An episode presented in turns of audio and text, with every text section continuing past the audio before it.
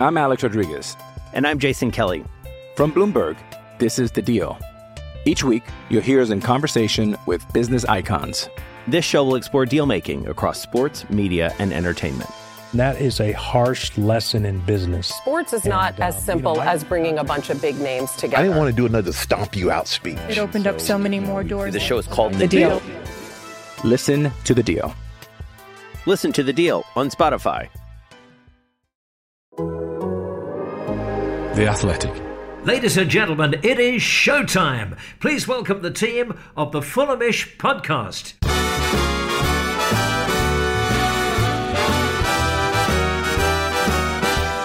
It's the Fulhamish podcast, your independent voice of Fulham FC. My name's Sammy James. Welcome to the show, brought to you as ever by The Athletic UK. The international fortnight is coming to its conclusion, so it's time to refocus on Fulham's battle to stay in the Premier League. It's that time of the season where the cliches come out. Eight cup finals, squeaky bum time, it's all on the line. Phrases I'm sure you'll hear a lot of over the next few weeks. And Fulham's battle to stay in the Premier League starts in Birmingham against Aston Villa away. Of course, the opposite fixture was very much Fulham's nadir, with Jamie Carragher proclaiming that he's never been more sure of anything in his life that Fulham are going down. We'll see on Sunday at around 6:30 whether that's changed at all. I'm here with the regular Thursday crew: Peter Rutzler. Hey Sammy, how you doing? Fine, thank you, and Jack Collins. Hello, listeners. How we doing?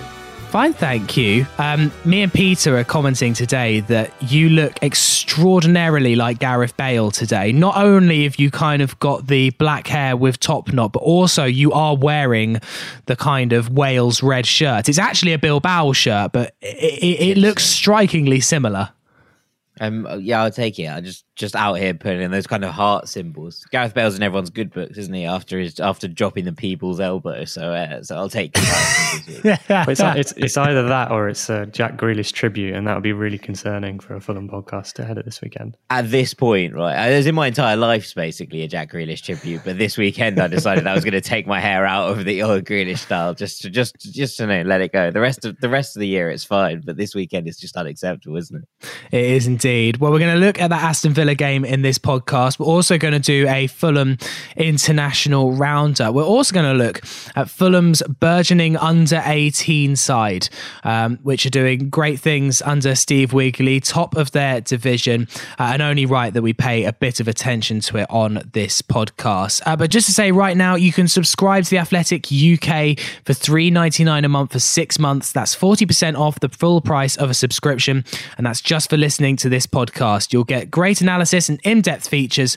from the very best football writers around, as well as ad free versions of this podcast. If you want to get that offer, go to theathletic.com forward slash Fulham pod to take advantage of this 40% discount. It's also a great way for you to support Fulhamish. That's theathletic.com forward slash Fulham pod. And also, just a quick one that's right, this is a really niche message um, for people that only are listening in the USA and Canada. There was an advert in last week's podcast with an offer uh, for our transatlantic cousins. There was a small error in the advert. Um, the URL was wrong. So it should have been Fulham Pod US, not just Fulham Pod, uh, the offer there.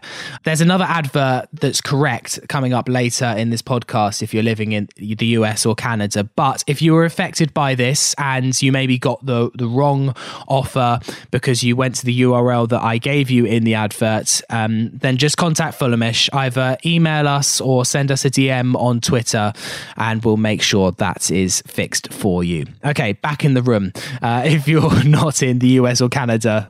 Um, okay, let's have a look then at the international break from a Fulham perspective. And Jack, there's only really one place to start. We discussed it last week, but Alexander Mitrovic, the record top goal scorer for Serbia, and we said last week. He's got a smile on his face, but he's looking really prolific. Some some stunning goals in there as well. Yeah, um, the, especially we, we speak about them, and, and to score against Portugal is is impressive because we, we've talked about that that partnership at the back before. We've talked about their their ability at the back, and, and to score to go on and score. You know, it's one thing scoring against the Republic of Ireland and and Azerbaijan, with all due respect.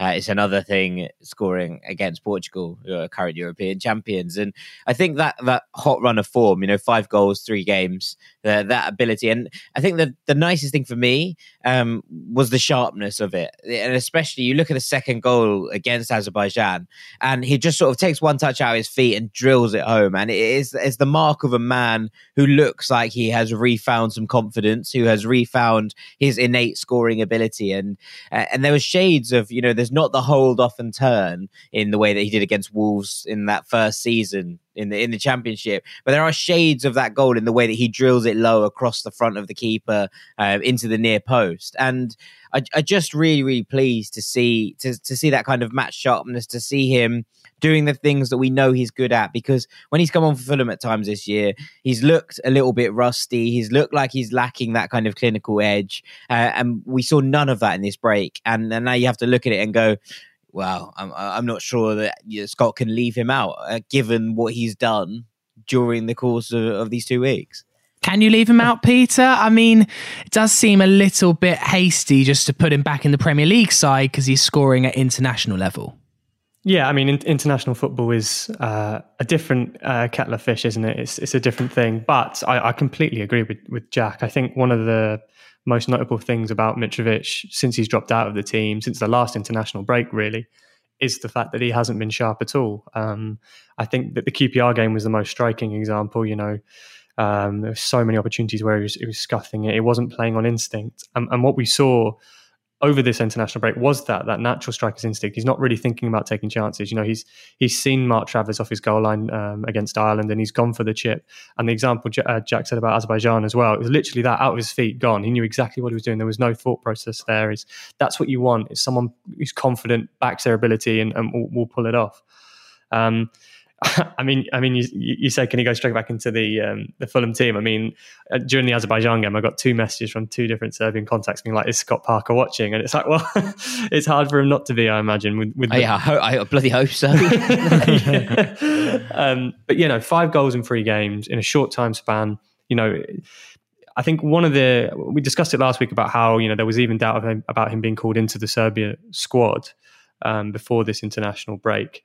Um, he he does seem to be a different player in, in a Serbia shirt, and I think the fact that he's been able to turn it around for Serbia, considering how he left it, you know, missing the penalty against Scotland, um, is a massive confidence boost for him. Um, we, we, we talked about how you know he, he, struggled with what that was. It's such a massive thing to to miss such a vital penalty for your country and to come back to score five goals to become your all time record goal scorer. It's it's massive, absolutely massive. And you know we've we've sort of seen in recent weeks that Mitrovic has sort of stepped up the pecking order a little bit. You know he's come on twice now ahead of Josh Maja, who was you know the first choice to come off the bench uh, against uh, against Leeds. Um, you know, and got a really good size on a number of minutes, more than more than we're probably used to um, for him from the bench. Uh, and it does seem to indicate that he's going in the right direction. And this is just the next step for that. And you know, if, if, if he can take that form and bring it back to Fulham in this run, and it'll be massive.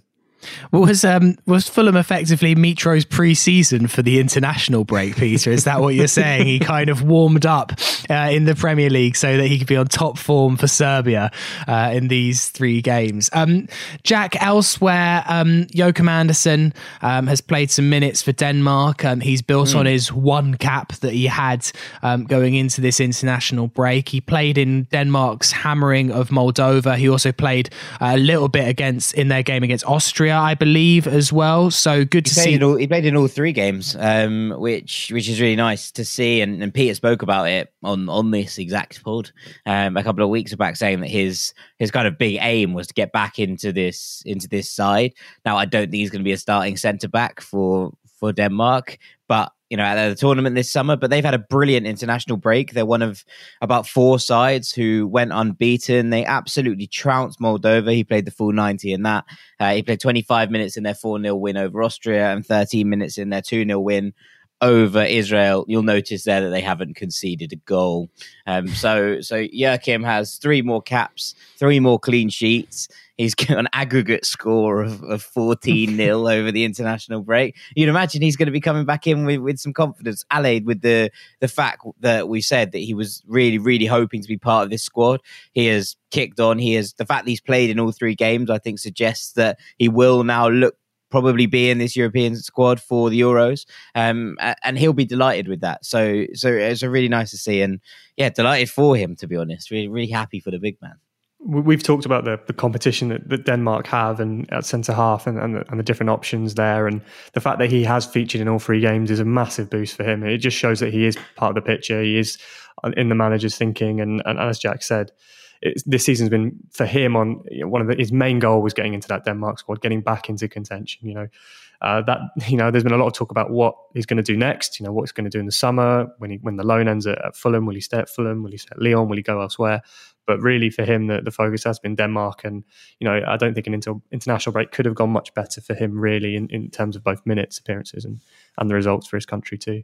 Good on Joachim. Yeah, I saw. I've, I've seen the um, the links are already starting just to bubble through on on Twitter. The I, I, think they will continue as well, Sammy. I think it's inevitable considering the way Fulham have defended and, and, and the way Joachim plays. You know, he's got admirers, so unfortunately it will continue. But you know, he's spoken about how happy he is at Fulham, so we'll, we'll, we'll see. I think the Euros could be interesting if, depending on his involvement because that can be transformational for players.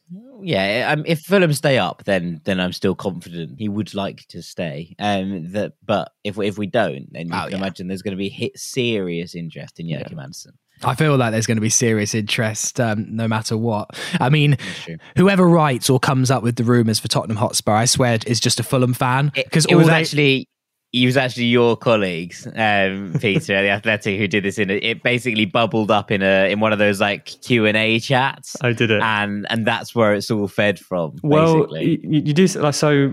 I think it was. I can't remember if I put this in my, my piece on Joachim Andersen um, and sort of his backstory. But before he moved to Lyon, I think from Sampdoria in that summer where there was a lot of interest, uh, he visited Tottenham twice. Um, they were very very interested in him at that point. So you know, I, I can't imagine that interest is suddenly just abated, um, and I'm sure they'll be watching what he's doing at the moment.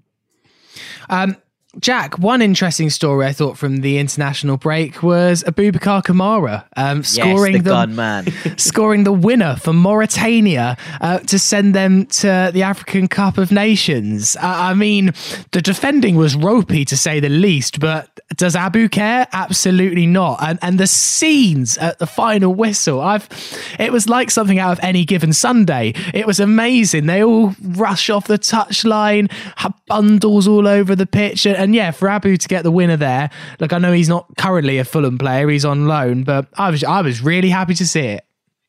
Yeah, it, it, it was wicked. Um, he, he loved it. He absolutely. It was his second cap.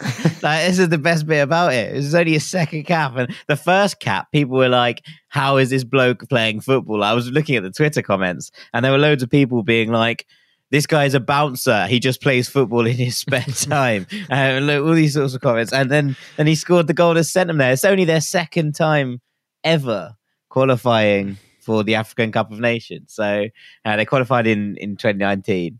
Um, and they've qualified again, back to back qualifications for Mauritania. And now they have the gunman up front, then anything can happen. I was so happy for him. So happy for him. Absolutely no stopping him.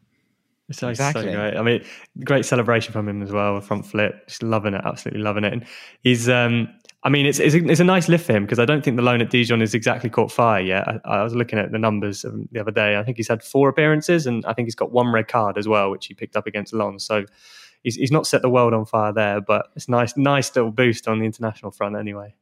Peter, a couple of other notable African appearances by by Fulham players. Ola Aina playing for Nigeria and also Mario Lemina for Gabon. Yes, so Mario Lemina helped Gabon qualify for the African Cup of Nations, which is uh, going to be held in Cameroon next year. Um, he played uh, 90 minutes against the Dem- Democratic Republic of Congo, who were without uh, Neeskens Kebano, who uh, wasn't able to to link up with the team. He's obviously no wonder they lost. No, no it's all lost. linked. It's all linked. Um, but a 3 0 win for them. Um, he didn't play against uh, Angola in their second game. Um, he's now back at Mots- Motspur Park. That's due to the government coronavirus restrictions and Angola are on the uh, on England's red list. So, um, but yeah, a really big win for for, for Gabon. they they've now qualified, and then as you said, Ola Aina helped Nigeria to qualify as well. They had a big win in, in Benin. I think it's the first time that Benin have lost in at home in seven years. I think. Yeah, ninety third minute winner. It was genuinely chaos that game. Didn't um, there were the pictures of the Nigerian team when they were arriving, you know, arriving on boats. I think um, that were on Twitter from the Nigerian FA. Uh, so yeah, that seemed like a, a, a big a big day out. Um, and say the least, get there via boat. What I yeah, it's like, like Brent, it's like Brentford coming to the cottage. I would love to see a team arrive at the cottage by boat. I wonder if it's ever happened. Maybe they should just add a, add a proper pier to the maybe side. when well, this is what's going to happen, isn't it? With the new stand, there's there's a pier being added, so maybe that's how teams are going to arrive in the future. Amazing. Like, that, That'd be fantastic. Um, and yeah, and so uh, Nigeria have also qualified in their group. They've got they beat Lesotho three 0 um, uh, in a dead rubber. A dead rubber. A dead rubber. But so yeah, the Ben the Benin result, as you say, was big, big for them, and they qualified top of the group. So um, it, it was nice to see that. One other uh, notable um, was Kenny Tete making his first start, I think, since 2019 for for the Netherlands. Uh, he played in the defeat to Turkey. I think it's been a mixed international break for them. Um, he didn't feature against Latvia and Gibraltar, but he, he, did start under Frank de Boer. I think Frank de Boer has got uh, sort of a mixed sort of reception from fans in, in the Netherlands. Jack, may you may know a bit more than, than I do at this point on on his I situation. Think, I think that's incredibly kind. Okay, um, to Frank de Boer. I think everyone's a bit like, what is going on? Uh, Frank de Boer is a, a really interesting uh, example of obviously did well with Ajax in that first kind of stint. Then went to Inter, that was a car crash. Went to Palace, and was even more of a car crash. Uh, went over to Atlanta United in the States, um, failed with probably the best side in in the country um, and keeps just failing upwards. And then just got given the Netherlands job, and everyone was like, uh, "What?" um, and then, and yeah, it, it, just doesn't doesn't look great. The, you know, the genuine real chance of them missing out on World Cup qualification uh, for the second time in a row, which would be, you know, basically devastating to the Netherlands, given how you know crucial they've been to the development of football down the years um, and there's a lot of people very unhappy and so i'd imagine given the f- state of their european group um, in the euros this summer uh, we could be seeing frank de boer out of the netherlands job i would suggest by uh, by september um, one interesting one when you mentioned Lemina coming back, um, Peter, early. Do footballers not have to do the hotel quarantine? Uh, only if you're in red list countries, you still have to take tests, I believe. Um, okay. But there are elite football uh, sports people exemptions. Um, okay. So he's able to come back straight in. The other one was Andre Frank Anguissa. So he didn't play in Cameroon's 3 1 defeat in Cape Verde, um, but did play in the nil nil draw at home to Rwanda on Tuesday. So, I mean, he will have probably arrived back on Wednesday. Um, and that probably, I don't think that'll make him a doubt for, for Sunday, but um, always tricky with the Wednesday. And the fact that there were three games in this international break, most I think were involved on, on Wednesday as well, which always poses an issue ahead of the weekend's fixtures. But um, yeah, so that's that's the that's sort of the reason there are some exemptions for for elite sports people. Cameroon's um, qualification situation was bizarre. They do this in in Afcon. They basically you qualify automatically as host, but they put you in qualification anyway. So if you top your group, it's fine. You're expected to just qualify. But if you don't, then it puts everyone else into this bizarre second place playoff where like one team doesn't qualify because they have to drop out for the hosts. Ah. And it's just it's just really, really stressful. Like trying to work out what was going on. And I was spending a lot of time like trying to work out the permutations and left, right, and centre of what was going on in AFCON. And it just really threw me this entire thing. It was fine because Cameroon were doing fine, but it was it was one of those moments you're like, I, I just don't understand what's happening. Um, but yeah. Um, let's move on then to Sunday's game against Aston Villa at Villa Park. Um, the game got moved um, no, only a few weeks ago. It was originally going to be on the Saturday evening, but it's now Sunday afternoon, four thirty. Believe it's on Sky Sports, and Jack, I feel like Fulham have missed the opportunity, the window, um, to face Villa without Jack Grealish, and that's a bit of bad luck, really. Yeah, yeah, it's. Um, I mean, we've seen over recent weeks how one-dimensional they are without Jack Grealish, and uh, and frankly, it's it's deeply upsetting that that he's returned for this game. Um, you know, you've got to basically pray that his match sharpness is still going to be low. That he, you know, his coming back from an injury, they're they're not going to want to risk him, you know, getting injured again. So we might maybe see him for, for sixty minutes rather than a full ninety. But yeah, I mean, look, you can dress it up any way you like. It would have been better for Fulham to to play Aston Villa without Jack Grealish. Uh, as it is, we're going to have to play them with him. You know, it, it's not the end of the world. It's still a game I think Fulham can get something out of. Um, but it, yeah, it would it would have been better if he wasn't there. Yeah. There's such a checkered history, um, Peter, between Fulham and Aston Villa in recent years, um, culminating in that 3 0 defeat earlier in the season. Of course, there's Fulham's playoff win against Aston Villa, there was the FA Cup win, but there's also been heavy defeats to Villa as well at Villa Park. It always seems to be quite a pivotal game whenever Fulham face Villa. And once again, uh, we find ourselves in another important tussle with Villa. And, and they've still got interests at the top of the table. So it's not a dead rubber for them by any means. Um, yeah, no, it's, it's not a dead rubber at all. And, you know, Villa have got, I think, one or two games in hand to to try and get back into the European places mix. Um, I think it's seven games without a win now or something like that. And just shows the impact that, that Jack Grealish has had. But, you know, as you say, Sammy, you know, the Villa games don't seem to pass uh, Fulham by without some kind of incident. I think, you know, the last home game was, you know, pretty crazy, really, I, I guess, in terms of the fallout afterwards. And obviously the result itself was disappointing. You know, there was all the, the tension surrounding the lack of uh, new recruits. I think that was the day that we broke that Marlon was, the deal had collapsed. And, um, and then Tony Khan tweeted uh, apologising for the performance before Scott Parker reached the press um, reached his post match press conference, and yeah, things were all very tense. I think at that point, and um, it's interesting actually just comparing the the contrast now. And I think we, you meant, touched on it at the start of, of, of the topic, Sammy, but that you know Fulham are a completely different team to to the one that was taken apart by Villa at Craven Cottage. Um, obviously, different personnel, which has made a massive, massive difference, as we've talked at length about. But but also in terms of the way Fulham play. Uh, it'd be interesting to see how they go about it this weekend and, and whether they actually do go for Villa. Um, Villa perhaps are still a bit vulnerable. You know, you, you come out of a run like this and, you know, you're not, there's no, there's no guarantee that one player drops in and, and suddenly the whole picture changes. Now, of course, the international break doesn't exactly help that. it's a resetting point, isn't it? Um, but you know, it, for, for, Fulham, they, have got to be picking up wins now. Um, I think Villa probably fit into the category of a, of a game to take something from. Um, you know, the, the away games are the tricky ones, aren't they? You know, Arsenal, Chelsea, Manchester United to come. Then the home games are the the, the ones you have to, to win. And I think trying to reduce some of that pressure on those home games um, is really, really important.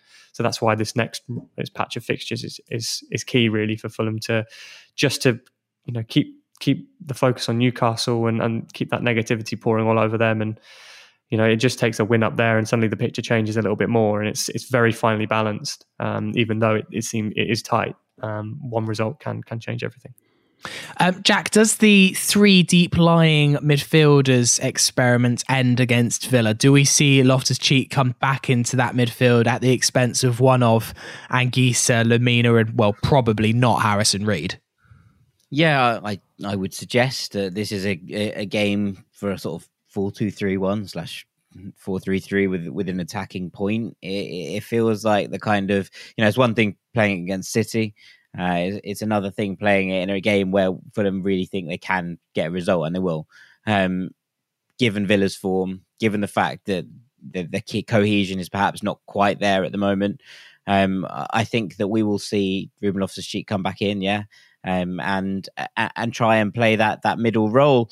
It, it's an interesting one. I, I, think that Fulham have been much better as we spoke about with, with four at the back, with three in the middle, and, and I was pleased when the we we got that experiment of the three kind of holding midfielders in there. But I do think it meant that Anguissa kind of played more as the ten. Eh, out of possession in particular, he led the press quite a lot, uh, which, which, is interesting, but doesn't necessarily leave him in his best positions from, from where we've seen him.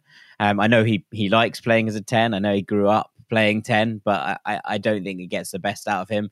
Um, and I do expect to see Ruben Loftus Cheek come back in this weekend. Villa will play with you know a, a, pivot of probably Douglas Luiz and John McGinn. You'd imagine. Then either Jack Grealish will play there through the middle, or, or we'll see Morgan Sanson or, or Ross Barkley kind of play in in that ten. I don't think we need three players to be trying to trying to cover that off. As far as I'm concerned, I think it, you, you do need someone going the other way that's going to give them things to think about. Keep Douglas Luiz Penn back in, uh, yeah, and so I, I, would expect Scott to go with with a more attacking midfield triumvirate. I think we saw the sorry, sorry Sammy. Um, I think we saw the value of um, Ruben Loftus Cheek and, and, what he can bring to the team um, in the last couple of games in which he hasn't featured. Um, obviously, City and Leeds have been unique challenges, and the, the way they man mark. And I think I think we saw elements of Fulham trying to replicate that in midfield in both those games. Uh, I, I, think Anguissa, if he, if he is able to play, um, playing in that advanced role doesn't suit him yet, and I, and I, and I know that Fulham want him to score more goals and they want more out of him in that in that sense. Um, but I just I don't think he's actually really ready for that. Like his form hasn't been amazing. I think uh, I know he set his, his, standard very very high, but I think in recent weeks it hasn't sort of hit that sort of peak. And I think dropping dropping him back into a more familiar territory, maybe partnering him again just alongside Harrison Reed, build that familiarity up again can can help. And I think also just on Jack Grealish, if you, I imagine he will go back onto the left hand side, and I wonder if Scott Parker is toying with maybe bringing back Bobby Decordova-Reid. I mean, he he seems fit. He looks like he's back in training now. You know, putting him on that right hand side and maybe even considering doubling up. I know we're we're, we're pushing for wins at the moment, but um, Jack Grealish is their game changer. He's the guy that makes things happen, and um, if that means they have to resort to the, to that interchangeable five and four, then then maybe that's something Fulham might do. We didn't see Bobby Decordova-Reid get a, a, Jamaica call up in the Championship All Stars team, um, which, which, is a shame, really, because I, I, know he's he's quite pleased normally when he's when he's playing for, for country, but um, yeah, I suppose that gives him more time at, at Motspur Park to, to to recover and, and get back to full speed.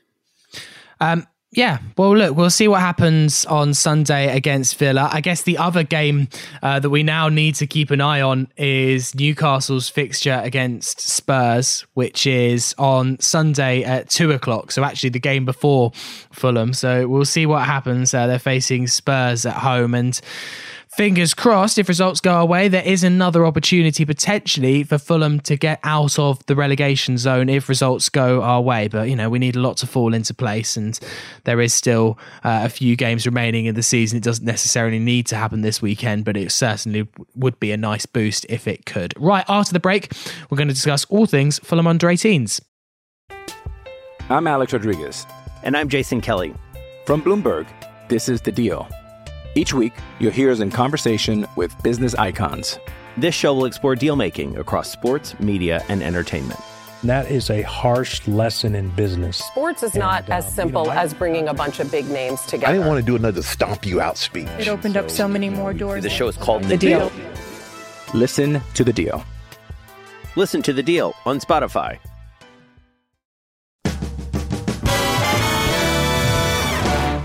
Part two of the Fulhamish podcast. Sammy here with Jack Collins. Hello, listeners. And Peter Rutzler. Hello, hello. So, at the beginning of every Thursday podcast, I tell you that you should subscribe to The Athletic UK. And, and of course, you should. And Peter does wonderful pieces about the first team and first team players and, and the games that happen that, you know, we really do take an interest in every week. But I think one of the beautiful things about The Athletic is the fact, Peter, it gives you some time to delve into aspects of Fulham that I guess your national, your other national papers or journalists aren't going to feasibly have time or scope to cover. And one of those is the fact that you can look into other teams at Fulham because there is more than just a first team. And your latest piece was about uh, the free scoring Fulham under 18s on a roll at the top of the league. And on Tuesday, uh, you went down to the LSE pitches in New Malden. Uh, it was absolutely baking on Tuesday. I hope you had your uh, factor 50 out uh, to see Fulham's 4 0 win over West Ham and uh, Fulham top of the under 18 Premier League South. And from all accounts, a very, very impressive performance. Yeah, no, they did very, very well. And it, it's one of those things that you'd like to cover more. And obviously, the pandemic has posed a lot of restrictions on, on what you can go and go and see. Um, but I was able to get down on Tuesday, absolutely boiling. Um, I really was, and I felt for some of the players out there. But um, another really impressive performance, as you said. It's a fourth straight win, and a fourth straight win where they've scored more than four goals in the process. Wow. Um, they're a really, really impressive attacking team and you know they, have had to cope with quite a few different things. Um, I was able to speak to to Steve Wigley, uh, under 18s coach, um, after the game, and he was able to outline you know the different factors um, that they they've had to to deal with, and, and, part of that is moving to LSE in, in its in in, in itself. Um, you know, normally the the under 23s, the under 18s, everything's under the same roof at Motspur Park. Everyone is at Motspur Park, which is which is almost a unique thing actually at Fulham. We're talking the commercial tickets, everything. Um, but that's been less of the case now with, with staff working from home, and uh, it means a new environment. Um, and and LSE is is that. I mean, it's you know, it's LSE is London School of Economics. It's their cricket pitches essentially.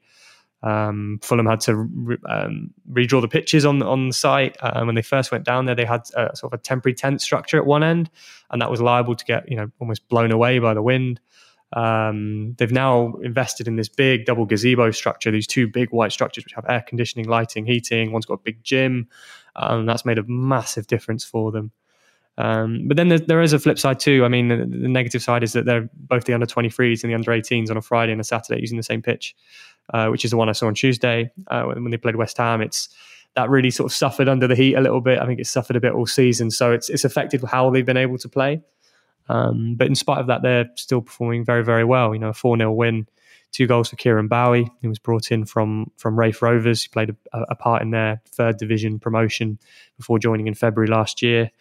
Um, Mika Biereth, um, he scored again. I think that's his 14th goal in 16 games, I think. Um, he's had a very, very good season. It's sort of a, a, a breakout for him as a second year scholar, and he's been offered a, a pro contract, I understand. Um, and then also the fourth goal from Jay Stansfield, who, of course, I think most Fulham fans are aware of after he scored a hatload of goals. I think it was 22 last year um, in a similar number of games before he picked up a serious ankle injury. And he's now working his way back. And, you know, speaking to Steve Wigley afterwards, he said, you know, we, we the, the important thing for him was just to take his time. There's not a race. You know, I think he, he was he's been involved in the first team, hasn't he? And um, you know the fact that now he's he's getting back to his best. He looked very good. He played in the pocket behind behind Bowie and Biereth, who were two very physical strikers. Um, he looked very good as well, and um, yeah, he did it did superbly well. And um, you know, it's it's the fact that Fulham have been able to top the the under eighteen Premier League South their second year in a row. Obviously, they they finished top last year. Obviously, it was curtailed because of the pandemic, and it was awarded on points per game. But um, you know, it's testament to the, the good work they're doing, and in, in what are in what is quite difficult circumstances. Yeah, and Peter, those three I think are probably the household names, if you will, from from this crop. And there's always a tendency at Fulham for people to be like, "Oh, just stick them in, stick them in the first team. We can't score goals." And we've seen this for years, right? Stevie Humphrys and you know, Moussa Dembele when he first came through was slightly different in terms of he'd played a lot of, uh, of youth football. But there's always the clamour when Fulham aren't scoring goals. To be like, oh, just stick the kids in, stick the kids in. And it very rarely works, it, it is the truth of the matter. You know, sticking people in too early is, is mostly detrimental for their careers rather than proving to be the breakout for people hope it would be. Um, but who stood out for you? Uh, well, for me, uh, it was probably Ollie O'Neill. Actually, I don't think he's a name we talked about too much. Um, he was playing on the left hand side. He's a winger, very direct. I mean, I, I, mentioned the pitch before and how difficult it was to. I mean, just keep the ball on the deck. Really, I mean, it, it was bobbling all over the place. It, it's very difficult to read, but whenever he got possession of the ball, it just seemed to stick to his feet. You know, he, he was deceptively quick as well, able to glide by his opponents, took all the set pieces. Um, second goal was from a corner. I think that Bowie then scrambled in, but he's dropped it right on the six yard box. Um, very quick, very good on the, very good technically, good delivery from wide. Um, and speaking to some of the people around Fulham, around the under 18 squad, you know, he's, he's a very intelligent guy. He's doing three A, three a levels at the moment as well. Um, I think Mika Biereth is also doing some A levels too.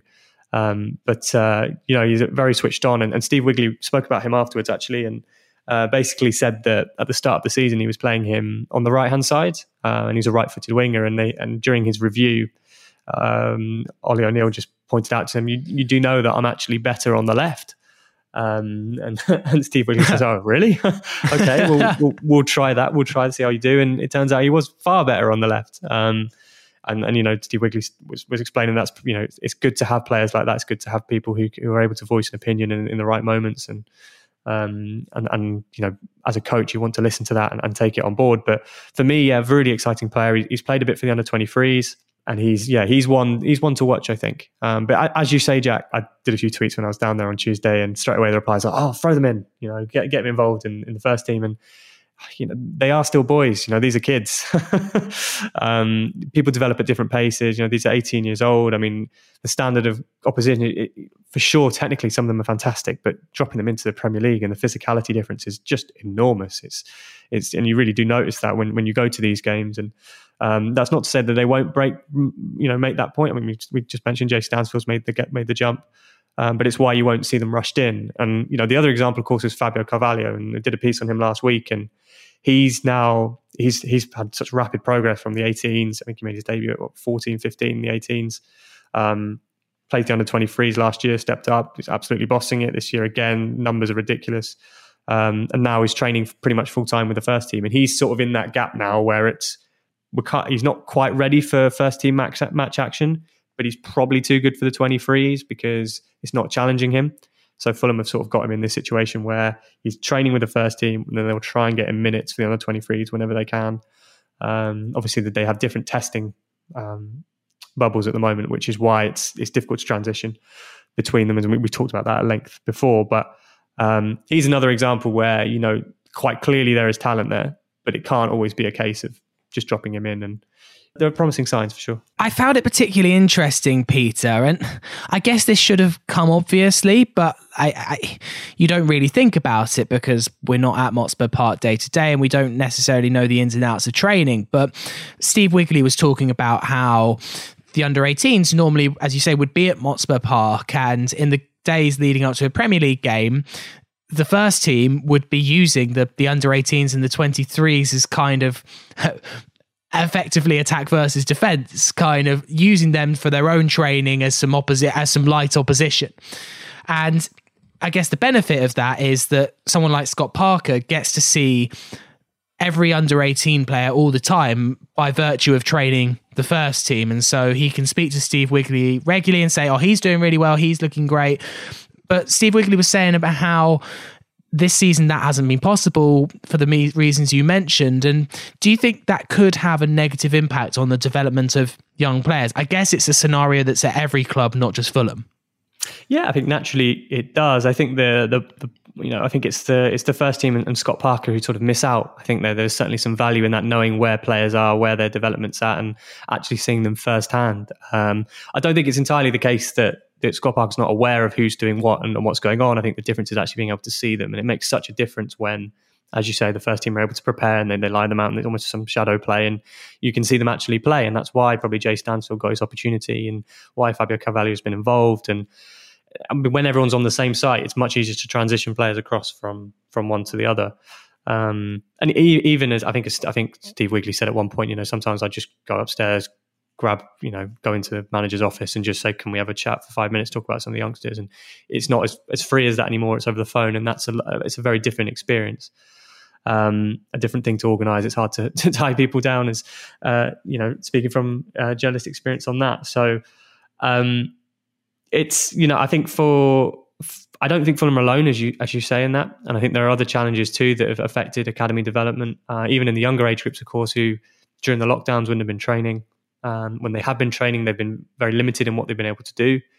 Um, you know, th- simple things like not being able to eat in the canteen at breakfast and lunch, and then potentially doing some sessions afterwards. That that sort of flexibility to do it um, has sort of resulted in less training time than perhaps previous years have, have been able to do, uh, and that combined makes it makes it much more difficult, I think. And um, you know, when they came back after the, the long lockdown, you know, the the academy staff, you know, they had to assess where everyone was at, and there were a few few injuries. You know, I mentioned Jay Stansfield before, Idris Odutayo is another one, um, which were probably picked up because you're not quite sure where the players are at um, physically. Um, and so all of the all of these things have, have come into play, and, and that that naturally leads to I think a bit more flexibility from the staff. Where before we say, okay, well maybe we'll give them a bit more time. Um, so that's something that certainly would be under consideration. But it, yeah, it's not been an easy period, and, and certainly so for the under 18s if they've had to move to a whole new place essentially.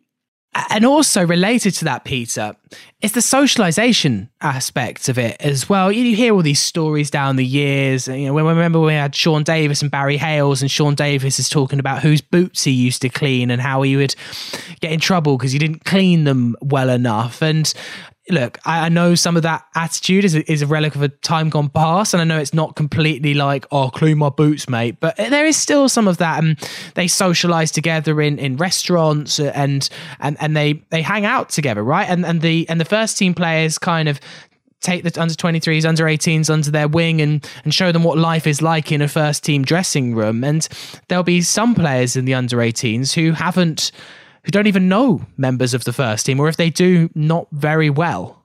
Yeah, no, that's that's absolutely a thing, Sammy. And um, you know, I think one of the from from speaking to different people that one of the, the, unique things obviously with Fulham is that you will get first team players going into different areas, going to someone's office, and there, there is a much there is quite a tight feel there, and that's sort of been lost a little bit. And and you know, as I mentioned before, that that that affects the, the younger players, but particularly those who are new to the to the team. You know, with with the under 18s, the important thing is the movement between development age groups because you want to be challenging the players if they're good enough, if they're better. If you know, I think Steve Wigley says that the key metric for them is is quite a simple one. It's you know, are, is he better than before? Is he improving? Are they constantly improving? And if they're improving, it says okay, well, do we challenge him again? Um, and that means constant movement between teams. And if you're not able to necessarily get to know your teammates, it becomes difficult to build that confidence and that trust. And um, if you take Kieran Bowie, for example, you know we mentioned before he was signed from from Raith Rovers. He's come down from Scotland.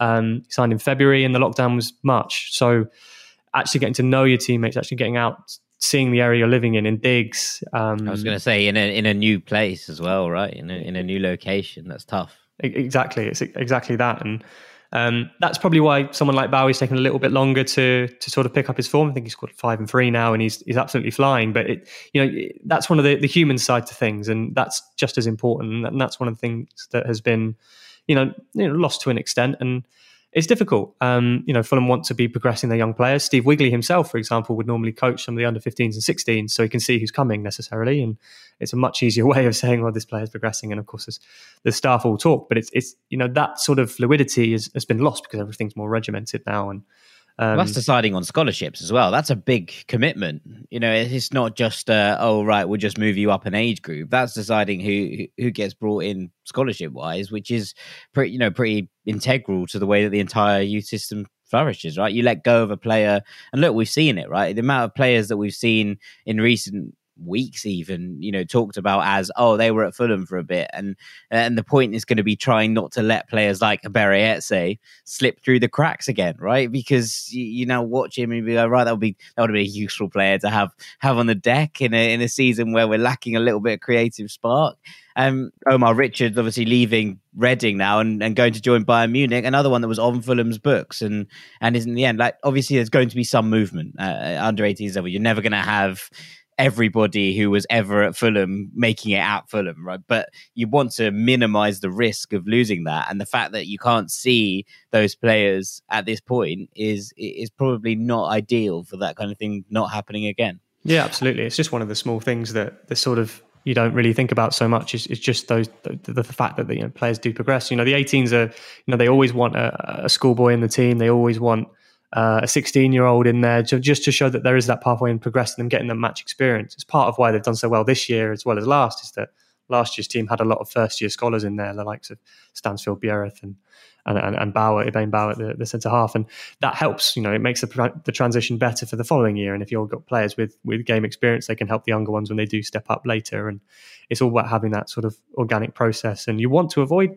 players players, you know, dropping out and you know, the likes of Eberechi and, and, and, Omar Richards are, are, great examples of that. I think Steven Alzate at Brighton's another one who had spent a little bit of time at Fulham. And um, part of the process too, I think, you know, when you, when you, when speaking to different coaches at academy level, you know, across the country is that sometimes players do need to move, do need to drop out of academies because opportunity to to step outside and, and maybe re- reflect and then go again and maybe a different environment allows you to progress and that's that's quite a natural thing at youth level but yeah. you want to you want to avoid you know missing out on the, the top talents too too often. And Peter, I think looking at kind of the youth system from a, from a wider perspective, just for a second. I think there's been like admiration, but also frustration amongst the fan base of who's managed to make it to the first team. Look, we recognize that there has been some amazing products from the youth team come into the first team, and obviously Ryan Sessegnon is the obvious example. But many of the the best players that have come through haven't been able to stay with Fulham, and we've kind of seen glimpses of first team players not really work out for Fulham. I guess what I wanted to ask is do you get a sense that the youth team are very pleased with what they've done in the last 10 to 15 years, really since Fulham's kind of category one academy came to fruition? Or is there a recognition that they need to do more in order to kind of get that carousel churning out long term Fulham players that really have success at Craven Cottage and not maybe a year before they're bought by a Spurs or a Liverpool? I think I think it's twofold. Really, I think I, no. I, I, of course, you you want your, your, your first team to be just constantly fed with with talented young players.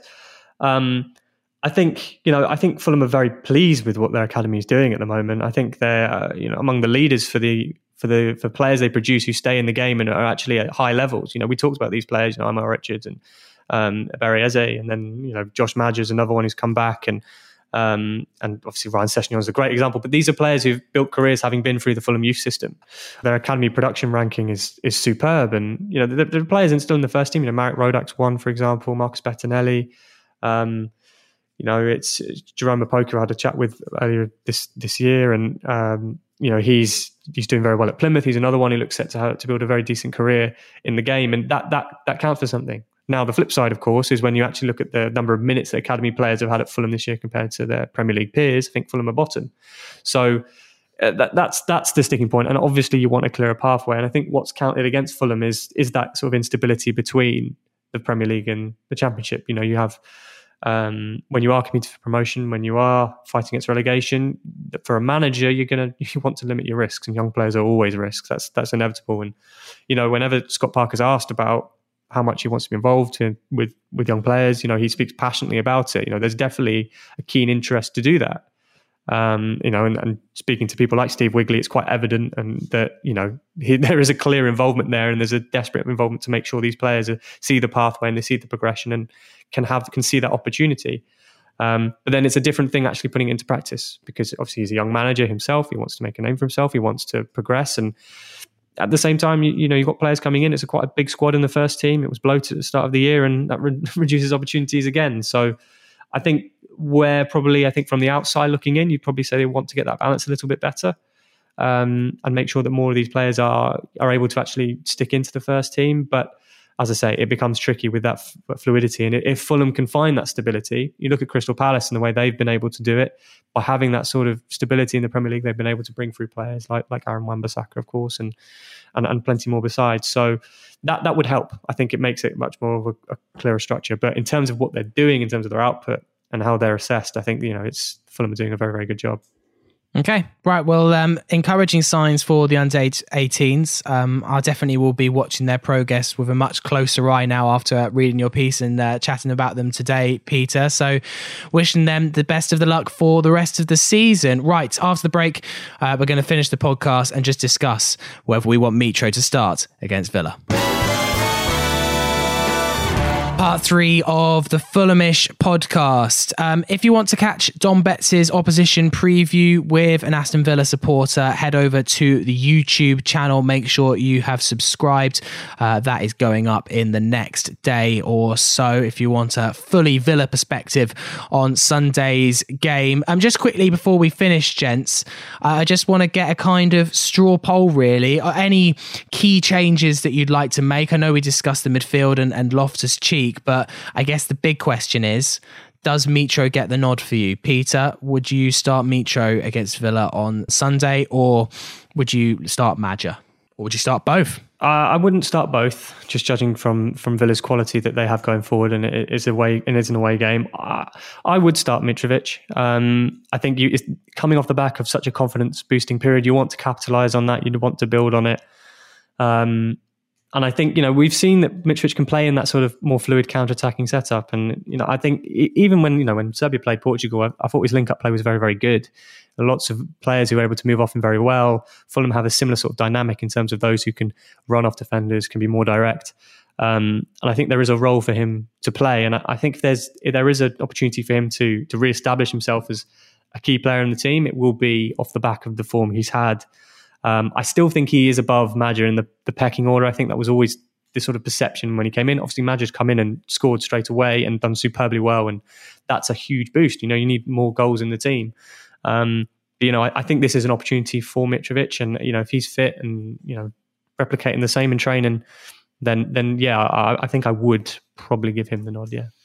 JC. Yeah, I agree. I agree. I would I would start Mitrovic. I don't think Scott Parker will. Um, for what it's worth. I, I, think that the fact that he'll have had, you know, these last two weeks to to drill down on certain things in the training ground, the fact that Maja was left out of the Nigeria squad and therefore will have been at Motspur Park for the last two weeks, I think will work in his favour. Um, and and that's why I don't necessarily think we will see Mitrovic. But I, if if it was up to me, I, I would have Mitrovic and I would have Loftus Cheek behind him to lead that press um, uh, you know, allowing Mitrovic kind of those breathers when we need them so that he's not just working up and down. But I thought he looked sharp, he looked lean, uh, and he looked hungry. And, and that's what you want to see going into this final stretch. I'd give him the nod. Okay, right. Well, we'll see what happens on Sunday. Big, big match for Fulham as the Premier League returns. Uh, thank you to my guest today, Peter Rutzler. Oh, thank you, Sammy. And Jack Collins. Thank you very much, Sammy. Uh, we stand a better chance of winning on Sunday because Jack is hosting the podcast. And although my curse has been broken a bit in recent weeks, uh, it still very much is uh, in Jack's favour when it comes to the tally of wins to podcasts ratio. So um, Jack's hosting the podcast on Sunday, and then myself, Jack, and Peter will be back next week. Have a good weekend. Fingers crossed the Whites can do the business on Sunday. Up the Fulham. You Whites.